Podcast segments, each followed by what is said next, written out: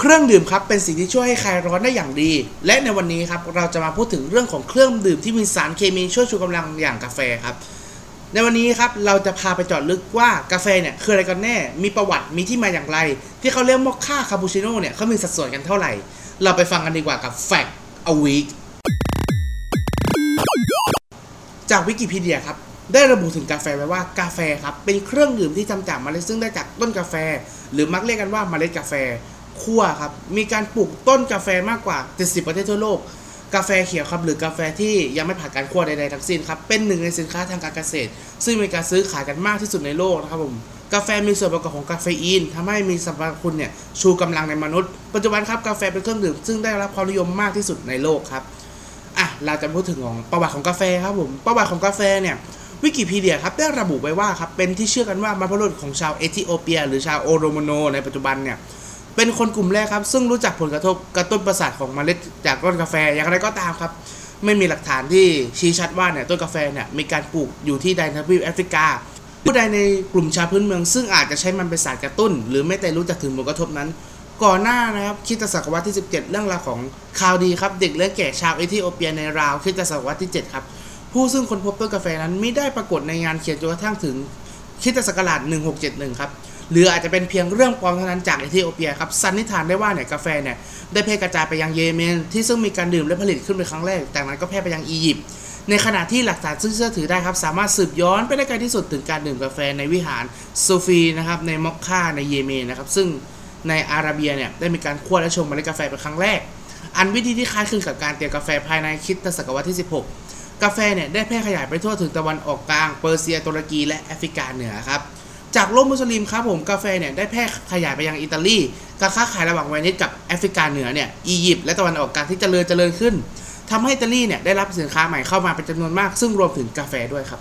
หลังจากนั้นครับกาแฟได้แพร่กระจายจากเมืองท่าเวนิสไปทั่วยุโรปเลยครับกาแฟได้รับการยอมรับอย่างแพร่หลายมากขึ้น หลังจากสมเด็จพระสันตะปาครีเมนที่8เนี่ยลงความเห็นว่าเนี่ยมันเป็นเครื่องดื่มสำหรับคิดเตียนในปี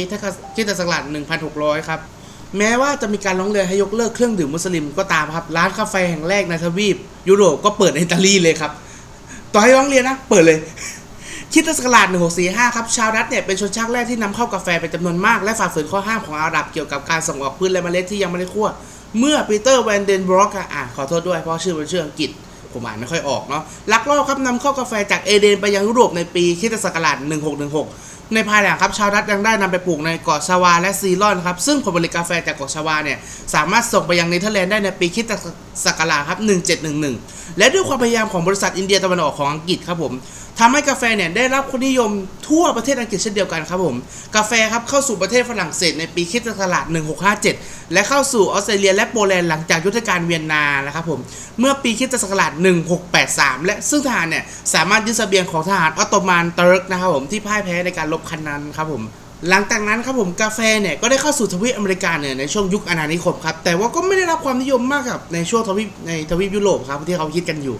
อย่างไรก็ตามครับในช่วงสงครามปฏิวัติอเมริกันครับผมปริมาณความต้องการกาแฟเนี่ยก็เพิ่มสูงขึ้นอย่างรวดเร็วครับพวกพ่อค้าเนี่ยก็กักตุนสินค้าไว้ และปั่นราคาขึ้นอย่างกระทันหันทำทำไมอะ ซึ่งบางส่วนก็เป็นผลจากการที่พ่อค้าชาวอังกฤษเนี่ยไม่สามารถนำเข้าชาได้มากนักหลังสงครามปี 1812 ครับ ในช่วงนั้นน่ะอังกฤษเนี่ยงดการนำเข้าชาเป็นชั่วคราว ชาวอเมริกันครับจึงหันมาดื่มกาแฟแทน และมีปริมาณความต้องการสูงในช่วงสงครามกลางเมืองอเมริกันไปพร้อม ๆ กับการพัฒนาของเทคโนโลยีในการต้มเหล้าครับทำให้กาแฟเนี่ยกลายเป็นสินค้ายอดนิยมของสหรัฐอเมริกาได้จนถึงปัจจุบันครับ แต่ในอังกฤษครับผมในปริมาณของการบริโภคกาแฟเนี่ยกลับลดลงครับ และชาวอังกฤษหันไปบริ โภคชาแทนในระหว่างคริสตศักราชที่ 18 เครื่องดื่มชาซึ่งเป็นเครื่องดื่มที่เตรียมขึ้นได้ง่ายกว่า และหาซื้อได้ในราคาถูก จากการยึดของอินเดีย และอุตสาหกรรมชาในอินเดียของอังกฤษนั่นเอง จึงกลายเป็นที่มาว่าทำไมเวลาเขาพูดถึงอังกฤษ เขาก็ต้องถึงชาเออร์เกรเป็นอันแรก ซึ่งแน่นอนว่าก็เป็นเหตุมาจากการที่เนี่ยปริมาณกาแฟในการบริโภคของชาวอังกฤษเนี่ยลดลงเป็นอย่างมากนั่นเอง ส่วนในเรื่องของเศรษฐกิจกับกาแฟนะครับ เรารู้กันดีว่าเนี่ยบราซิลก็เป็นประเทศที่ผลิตกาแฟได้มากที่สุดในโลก ส่วนกาแฟที่แพงที่สุดในโลกครับ ปัจจุบันก็ไม่ใช่กาแฟขี้ชะมดที่เรารู้จักกันนะครับผม เพราะตอนนี้กาแฟขี้ชะมดเนี่ยเขาร่วมมาเป็นอันดับ 4 ด้วยราคาแค่ 5,100 บาทต่อปอนด์ ปัจจุบันครับต้องยกให้เนี่ย Black Ivory Coffee ที่มีราคาสูงถึง 17,000 บาทต่อปอนด์ครับ ข้อมูลครับระบุไว้ว่า Black Ivory Coffee เนี่ยถูกคิดค้นโดยมิสเตอร์เบลกดิงกินซึ่งทั่วโลกต่างรู้จักว่า เป็นชื่อของกาแฟช้างไทย เพราะกระบวนการผลิตที่ให้ช้างไทยในมูลนิธิช้างสามเหลี่ยมทองคำเนี่ยจังหวัดเชียงรายได้กินเมล็ดกาแฟครับหลังจากนั้นรอให้ถ่ายออกมาครับซึ่งเมล็ดกาแฟสดที่ถูกกินไป 33 กิโลกรัมจะเหลือปริมาณที่คนบริโภคได้เพียงแค่ 1 กิโลกรัมเท่านั้นเอนไซม์ที่แทรกซึมในเนื้อเมล็ดครับทำให้รสชาติของกาแฟตัวเนี้ยมันนุ่มนวลแล้วก็ไม่ค่อยมีรสขม เอาจริงผมอยากลองนะเพราะผมก็เป็นแฟนกาแฟอีกคนหนึ่งเหมือนกัน แต่ไม่รู้จักเยอะนะครับอะ ต่อมาครับเราจะพูดถึงเมนูกาแฟครับที่รู้จักกันว่า ที่คุณเคยได้ยินชื่อเอสเปรสโซ่มอคค่าลาเต้เนี่ยมันมาจากไหนกันแน่ เราจะมาทำความรู้จักกับ 8 เมนูนี้กันเลยดีกว่าครับ เริ่มจากเมนูแรกอย่างเอสเพรสโซ่ครับคำว่าเอสเพรสโซ่เนี่ยมาจากคำว่าที่เอสเพรสโซ่ตามชื่อเขาเลยครับ แปลว่าเร่งด่วนครับ จุดเริ่มต้นเมนูของกาแฟเนี่ยทุกเมนูเลยครับที่คุณได้ยินมาทั้งหมดเนี่ยก็เริ่มจากเอสเพรสโซ่ช็อตเนี่ยแหละครับผม เอสเพรสโซ่ช็อตก็คือกาแฟที่ได้จากการสกัดกาแฟจากเครื่องชงกาแฟครับหนึ่งช็อตเนี่ยเขาตีไว้ว่าจะมีปริมาณเท่ากับ 30มิลลิลิตรหรือ 1 ออนซ์ เมนูเอสเพรสโซ่ในร้านส่วนใหญ่จะประกอบด้วยเอสเพรสโซ่ร้อนและเอสเพรสโซ่เย็นๆ ซึ่งแล้วเนี่ยเอสเปรสโซ่เย็นเนี่ยมันไม่ได้มีในต่างประเทศครับ อย่าไปสั่งนะ อันนี้อันนี้ขอเลยอย่าไปสั่ง คุณจะได้กาแฟเอสเปรสโซ่ที่เป็นช็อตมาฮะบวกกับน้ำแข็งแทน ส่วนเมนูเอสเปรสโซ่เย็นนะครับในบ้านเราคือเอสเปรสโซ่หนึ่งถึงสองช็อตนะฮะอันนี้ก็แล้วแต่สูตรของเขาผสมกับนมข้นหวานและนมข้นจืดอาจจะใส่นมสดในทางบานร้านซึ่งเลยแล้วก็ดูคล้ายๆไปมากับกาแฟโบราณ ต่อกันที่นะครับอเมริกาโน่ครับอเมริกาโน่ก็ถือว่าเป็นเมนูยอดฮิตอีกเมนูหนึ่งเรียกบ้านๆก็กาแฟดำเนี่ยแหละครับ ส่วนประกอบของอเมริกาโน่ร้อนก็คือ การนำเอสเปรสโซ่หนึ่งช็อตเนี่ยใส่น้ำร้อนครับปริมาณน้ำขึ้นอยู่กับสูตรทางทางร้านแล้วก็กาแฟของร้านร้านนั้นด้วย ส่วนเมนูอเมริกาโน่เย็นเนี่ยในไทยเป็นสองแบบครับอเมริกาโน่เย็นปกติ คนส่วนมากจะสั่งอเมริกาโน่เย็นไม่หวานไม่เอาน้ำตาลไม่ใส่น้ำเชื่อม ก็จะได้กาแฟเอสเปรสโซ่หนึ่งถึงสองช็อตบวกน้ำเปล่าให้เต็มแก้วเพื่อให้กาแฟเจือจางลงไม่เข้มเท่าเอสเปรสโซ่ช็อตส่วนสองครับผมอเมริกาโน่หวานปกติครับคล้ายๆกับการสั่งอเมริกาโน่เย็นทั่วไปเนี่ยแต่ใส่น้ำเชื่อมไม่เกิน 30 มิลถึง 1 ออนซ์ ไม่งั้นคุณจะได้โอเลี้ยงแทนนะครับผม ต่อกันที่ลาเต้ครับผมลาเต้เนี่ยลาเต้ครับในภาษาอิตาลีมันแปลว่านมปกติชื่อเต็มของเมนูนี้ก็คือคาเฟ่ลาเต้หรือก็กาแฟนมนี่แหละครับส่วนประกอบของลาเต้ก็คือกาแฟบวกนม ซึ่งสัดส่วนปกติก็คือจะอยู่ที่เอสเปรสโซ่ช็อต1ส่วนและนม 2 ส่วนครับ โดยมีฟองนมหรือโฟมนมเนี่ย อยู่ข้างบนผิวประมาณ 1 เซนก็คือไม่ได้เยอะมากเนาะส่วนเมนูไอซ์ลาเต้หรือลาเต้เย็นครับ ก็จะประกอบด้วยเอสเปรสโซ่ช็อตบวกนม ซึ่งสามารถแตกออกเป็นเมนูย่อยได้จากการใส่ไซรัปหรือน้ำเชื่อมกลิ่นต่างๆ เช่นคาราเมลลาเต้ hazelnut ลาเต้วานิลาลาเต้เป็นต้น นอกจากนี้ครับ การทำลาเต้ร้อนเนี่ยสามารถสร้างสรรค์ผลงานให้กลายเป็นลาเต้อาร์ตที่ทุกคนเคยได้เห็นกันอยู่ หรือการใช้นมเนี่ยในการวาดลวดลายลงบนกาแฟทำให้เป็นรูปต่างๆ ไม่ว่าจะเป็นหัวใจดอกไม้หรือกระทั่งสัตว์ต่างๆ คือปัจจุบันก็ถือว่ามีเครื่องที่แบบทำเป็นรูปคนอะเป็นสกรีนไปได้เลยออันนั้นก็ถือว่าสุดยอดจริง ๆ ต่อมาครับผมมาที่คาปูชิโน่ครับก็เป็นเมนูยอดฮิตเหมือนกันนะครับผมซึ่งเมนูคาปูชิโน่เนี่ยพูดง่ายๆก็คือ มันเป็นกาแฟผสมฟองนมหรือโฟมนมครับบางคนสงสัยว่าต่างจากลาเต้อย่างไรครับสำหรับเมนูร้อนครับให้ใช้ช้อนตวัดตรงฟองนมครับจะเห็นความหนาของชั้นฟองเนี่ยเยอะเยอะกว่าลาเต้เลยครับก็คือ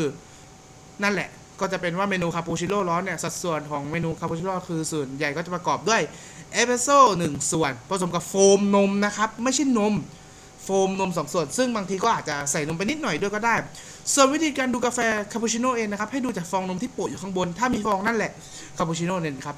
จริงๆแล้วครับ เอกลักษณ์ของคาปูชิโน่เนี่ยไม่ได้ฟองนมครับ แต่เป็นการโรยผง cinnamon หรือที่เราเรียกกันรู้จักก็คือ อบเชยที่นั่นแหละที่ในพะโล้ครับ แต่ว่าบ้านเราเนี่ยคนเขาจะภาพจำอบเชยมาเป็นของคาวซะมากกว่า เลยใช้ผงโกโก้โรยแทนไปครับ ตามมาด้วยเมนู basic อย่างมอคค่าครับเป็นอีกหนึ่งเมนูครับสำหรับคนที่เริ่ม basic ในการกินกาแฟ มันก็คือเอสเปรสโซ่ช็อตบวกกับโกโก้ครับทำให้รสชาติของกาแฟเนี่ยผสมกับโกโก้ไปด้วย และได้รสชาติเข้มข้นของกาแฟ แถมยังได้กลิ่นของโกโก้เนี่ยทำให้กินง่ายครับส่วนมอคค่าเย็นจริงๆ เป็นการเพิ่มของนมข้นหวาน หรือไซรัปเพิ่มความหวานให้รับประทาน น่ากินน่ารับประทานอะไรยิ่งขึ้นไปอีกนะจะสรุปแบบสั้นๆนะครับก็คือ macchiato ก็คือเป็นการทำกาแฟลาเต้เป็นการแบบแยกชั้นระหว่างนม กับกาแฟเอสเปรสโซ่ช็อตโดยใช้นมเนี่ย